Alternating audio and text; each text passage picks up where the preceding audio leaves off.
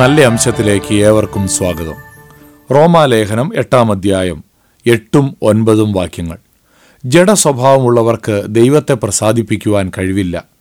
നിങ്ങളോ ദൈവത്തിന്റെ ആത്മാവ് നിങ്ങളിൽ വസിക്കുന്നു എന്ന് വരികിൽ ജഡസ്വഭാവമുള്ളവരല്ല ആത്മസ്വഭാവമുള്ളവരത്രേ. ക്രിസ്തുവിന്റെ ആത്മാവില്ലാത്തവൻ അവനുള്ളവനല്ല.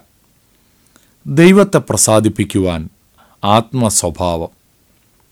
നമ്മുടെ എല്ലാം ജീവിതം ആരെയെങ്കിലുമൊക്കെ പ്രസാദിപ്പിക്കുവാനാണ്. ചിലർ ജീവിത പങ്കാളിയെ മറ്റു ചിലർ മാതാപിതാക്കളെ വേറെ ചിലർ സമൂഹത്തെ അതുമല്ലെങ്കിൽ തങ്ങളെ തന്നെ. എന്നാൽ എല്ലാ ദൈവവിശ്വാസികളും ദൈവത്തെ പ്രസാദിപ്പിക്കുവാൻ ആഗ്രഹിക്കുന്നു.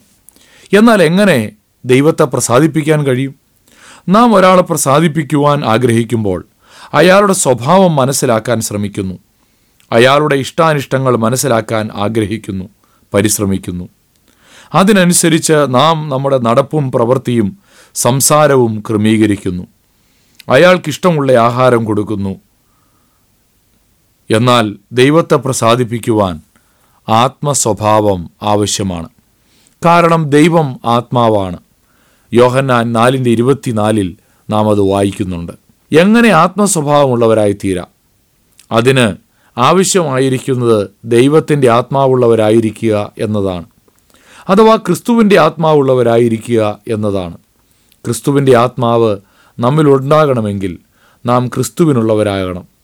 ചുരുക്കി പറഞ്ഞാൽ നാം ക്രിസ്തുവിനുള്ളവരായാൽ മാത്രമേ ദൈവത്തെ പ്രസാദിപ്പിക്കുവാൻ കഴിയൂ.